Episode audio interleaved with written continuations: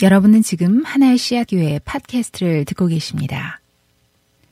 안녕하세요. 권호승입니다. 어, 이번 시간에는 다른 질문을 한번 좀 더 다뤄보려고 합니다. 어, 이번 시간에 다룬 질문은 어, 우리가 세상을 변화시키기 위해서 혹은 뭐 복음화하기 위해서 변혁시키기 위해서 어떤 표현을 써도 좋습니다만 어, 세상의 변화를 위해서 우리가 힘있고 영향력 있는 사람이 되자 그래서 영향력을 가지고 세상을 뭐 변화시키자, 더 좋은 세상을 만들자, 복음화시키자 어, 이런 생각에 대해서 한번 좀 나누어 보려고 합니다. 어, 이런 이야기는 사실 어, 뭐 교회에서 많이 듣고요, 또 저희 교회에서도 그런 이야기를 하는 사람들을 많이 만납니다. 어, 이런 생각에 아예 의미가 없거나 이것이 전부 다 틀렸다라고 이야기할 수 있을지는 잘 모르겠습니다만 어, 적어도 이 생각에 어떤 문제들이 있는지 하는 것을 몇 가지로 나누어서 한번 좀 어, 이야기를 해보겠습니다. 첫 번째로는요, 어, 세상을 변화시키기 위해서 그렇게 영향 있는 사람이 되자라고 할 때 첫 번째 제가 생각할 수 있는 문제는 이것이 예수님의 방법 혹은 예수님의 이그샘플하고 너무 다르다는 겁니다. 예수님은 이 땅에 오셔서 어, 가장 낮은 자리로 오셨고 말구유에 태어나셨고 힘없는 목수의 아들이 되셨고 그리고 세상이 보기에는 그 사람 그 예수님을 사생아라고 생각을 했었죠. 아, 버지 없는 아들로. 그 당시에는 그런 그렇게 태어난 사람은 거의 뭐 사람 취급도 못 받는 것처럼 아주 멸시의 대상이었는데 예수님은 스스로 이제 그런 어, 상태로 태어나셨고요. 어, 십자가의 죽음이라는 대단히 치욕스러운 죽음을 맞이하셨습니다. 세상이 보기에 예수님은 아주 형편없는 백그라운드를 가진 사람이었고 매우 힘없게 태어나셨고 힘든 삶을 사시다가 아주 치욕스러운 죽음을 맞으신 거죠. 어, 우리 성경에 보면 예수님이 스스로 낮, 자기를 비워서 낮아지셨고 어, 종의 모습을 가지셨고 어, 뭐 그래서 십자가에 죽으시기까지 하나님께 순종하셨고 이런 이야기가 나오죠. 예수님은 스스로 이렇게 보이시면서 어, 제자들에게도 그런 말씀을 하셨습니다. 너희가 그 종이 되어서 다른 사람을 섬겨야 된다. 내가 너희를 섬겼던 것처럼 이제 이런 이야기도 하셨죠. 예수님의 메시지와 예수님의 삶과 예수님의 그 사역 이 전체는 아주 컨시스턴트하게 낮아짐 어, 그리고 당함, 약자가 됨 이런 것에 포커스가 맞추어져 있는 것 같습니다. 만약에 어, 세상을 변화시키는 방법이 강력한 힘을 통해서라면 예수님께서 그 당시에 아마 뭐 힘 있는 장군이 되거나 제왕이 되거나 황제가 되거나 뭐 이런 식으로 태어나셔서 세상의 법을 바꾸고 어, 제도를 개선하고 해가지고 확 뭐 이렇게 하실 수 있었다는 거죠. 예수님께서 선포하고자 했던 어떤 복음의 핵심에는 낮아짐, 어, 힘없음, 그러나 그, 그것을 통해서 놀랍게 세상이 뒤집어지는 어떤 그러한 그림을 어, 그리고 있는 것입니다. 이것은 기독교가 나약하다는 걸 의미하는 것이 아닙니다. 기독교가 가지는 힘의 방법은 세상이 흔히 생각하는 것 같이 세상의 어떤 정치적 권력을 가지거나 그것을 뭐 세상의 다른 생각을 그 그야말로 coerce 그 사람의 생각과 반해서 그거를 억압적으로 강요한다든가 이제 이런 방식이 아니고 아주 겸손하고 낮은 방식으로 이제 한다는 거죠. 첫 번째로는 이제 그런 예수님의 익sem플이 하나 있고요. 두 번째로는 다른 성경에서도 이렇게 세상을 변혁시키는 이그샘플을 찾아보기가 그렇게 쉽지는 않습니다.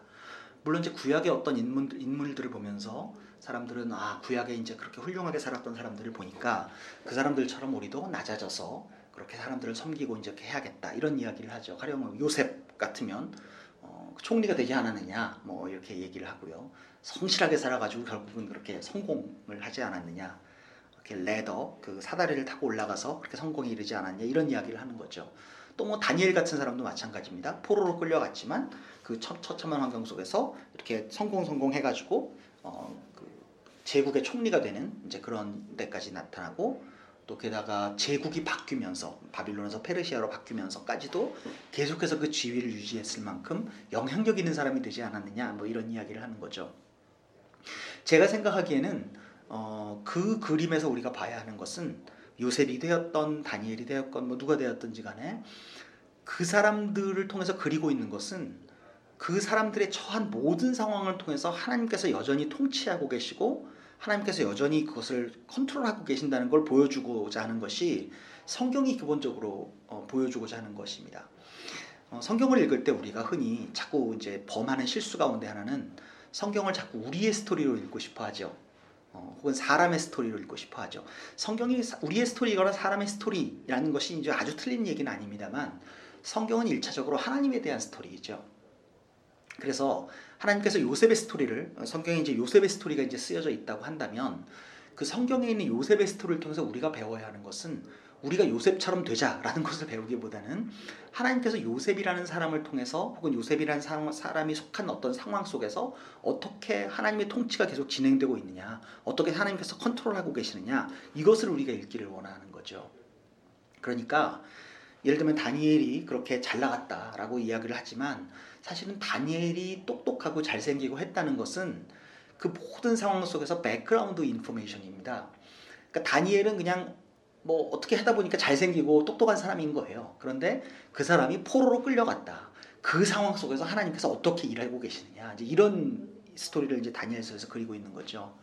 그러니까 성경의 다른 이그샘플들도 우리가 흔히 뛰어난 사람들, 잘 나가는 사람들, 똑똑한 사람들을 보면서 아, 그 사람들을 본봐야겠다, 야겠다 이렇게 생각을 하지만 실제로는 그 사람들로부터 우리가 봐야 되는 것은 그 사람들의 상황 속에서 하나님께서 어떻게 일하고 계시느냐를 봐야 된다는 거죠.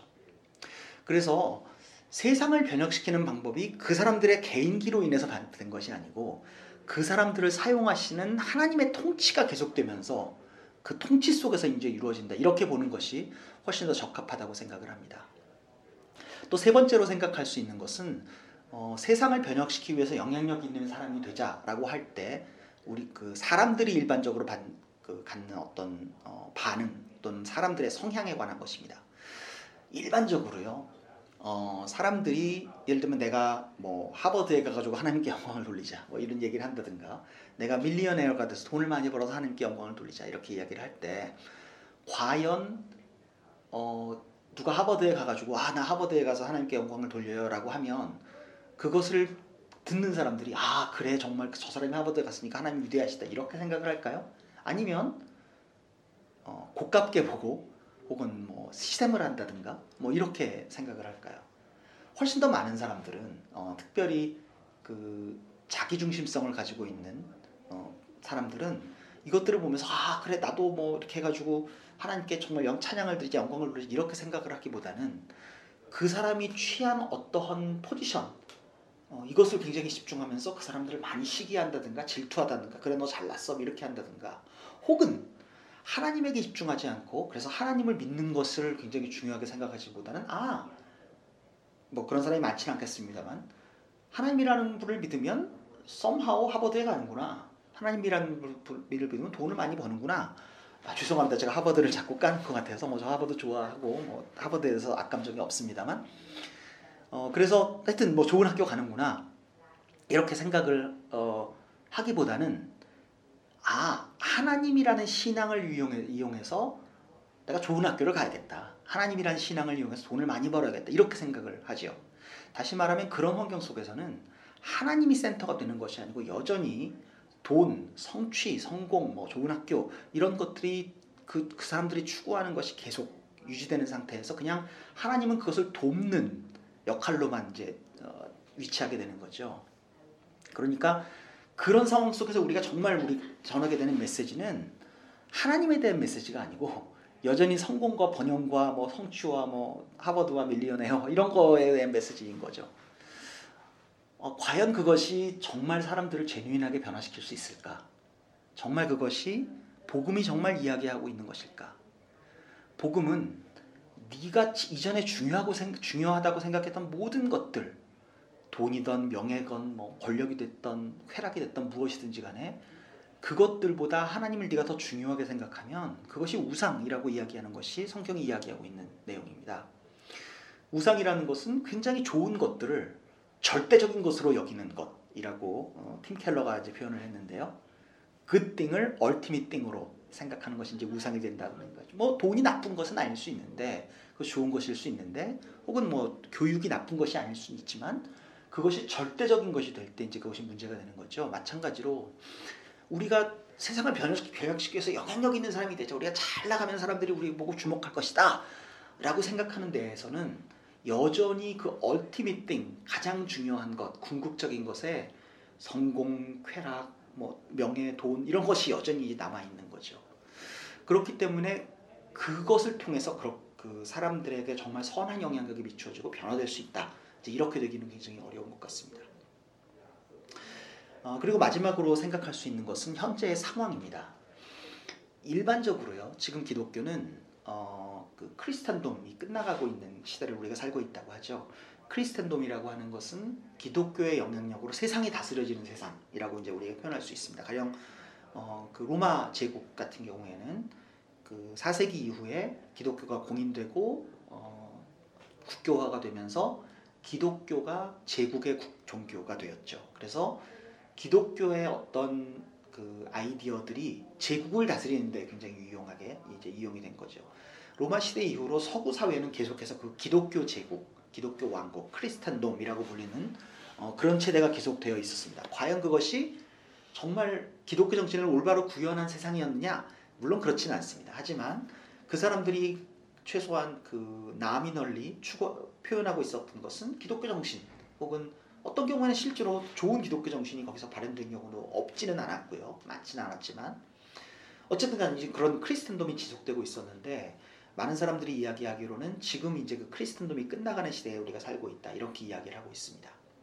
그렇게 크리스텐돔이 끝나가고 있다면 그 상황 속에서 우리가 추구하는 것이 그러니까 우리가 크리스탄돔이 끝나가고 있는 상황 속에서도 힘을 막 해가지고 다시 크리스탄돔을 회복시키고 우리가 컨트롤을 잡는 것을 놓지 않으면 그래야 우리가 세상을 변화시킬 수, 변화시킬 수 있다. 이렇게 생각하는 것은 지금 크리스탄돔이 끝나가는 세상 속에서 우리가 적절한 자세가 아닐 수 있다는 거죠. 실제로 기독교가 공인되고 어, 어, 그 AD 313년에 밀라노 칙령으로 인해서 어, 크리스탄 대제 크리 어, 저기 뭐야 로마 어, 황제가 기독교를 공인했죠.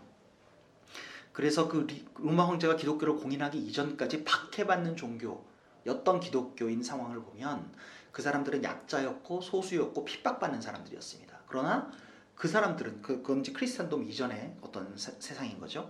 그 사람들은 그런 그 사람들이 가지고 있었던 어떤 메시지, 삶, 선포 이런 것을 가지고 결국은 궁극적으로 로마를 어, 뒤집을 수 있었거든요. 어쩌면 우리가 봐야 하는 것은 그런 모델이 아닐까 싶은 겁니다. 기독교, 기독교가 소수의 종교가 되고 혹은 약한 종교가 되고 어, minority가 되고 주변 marginalize가 되고 이제 이런 상황이 되면 될수록 우리가 정말 더 주목해야 하는 것은 기독교가 컨트롤하고 있을 때 어떻게 기독교가 operate 해야 될까? operate 할 수 있을 것인가? 이것에 주목하기보다는 기독교가 약자가 되었을 때, 기독교가 힘이 없을 때 우리가 어떻게 해야 될 것인가를 더 많이 고민해야. 자, 다시 정리를 하자면 그래서 세상을 변혁시키기 위해서 영향력, 영향력 있는 사람이 되자라고 할 때 어, 여전히 그것은 아주 까놓고 얘기하면 그냥 성공, 어, 돈 많이 벌고 뭐 명예 뭐 이런 것들을 추구하는 어, 예수님 밖에 복음 밖에 우리가 가지고 있었던 우리의 탐욕, 욕심들을 그냥 기독교의 언어로 표현하는 것에 불과한, 불과한 경우가 제가 생각하기에는 뭐 99.999%입니다. 내 아들 이래서 하버드 보내고 싶어. 내, 내 딸이 이래서 밀리언웨어가 되고 됐으면 좋겠어. 이렇게 이야기하는 그 마음 속에 예수님을 사랑하고 복음 복음의 복음 때문에 어, 그 자신의 삶을 드렸던 그런 우리 믿음의 선배들의 그런 어떤 신앙의 정수들이 거기 들어가 있느냐라고 생각해 보면 그렇게 보기 굉장히 어렵죠. 어, 세상을 변혁시키기 위해서, 변혁시키기 위해서 영향력 있는 사람이 되자 그러면 우리는 세상에서 그냥 뭐 그것들을 다 도피해서 살아야 되느냐? 어, 개차반으로 세상에서 살면서 그냥 교회만 나가면 되느냐? 아 물론 그건 아닙니다. 우리가 세상에서 성실한 시민이 되고 어, 잘 살아가는 것이 중요하지만 그것은 아마 다른 어, 세션에서 좀 다룰 수 있을 것 같습니다. 자 오늘은 여기까지 하겠습니다. 감사합니다.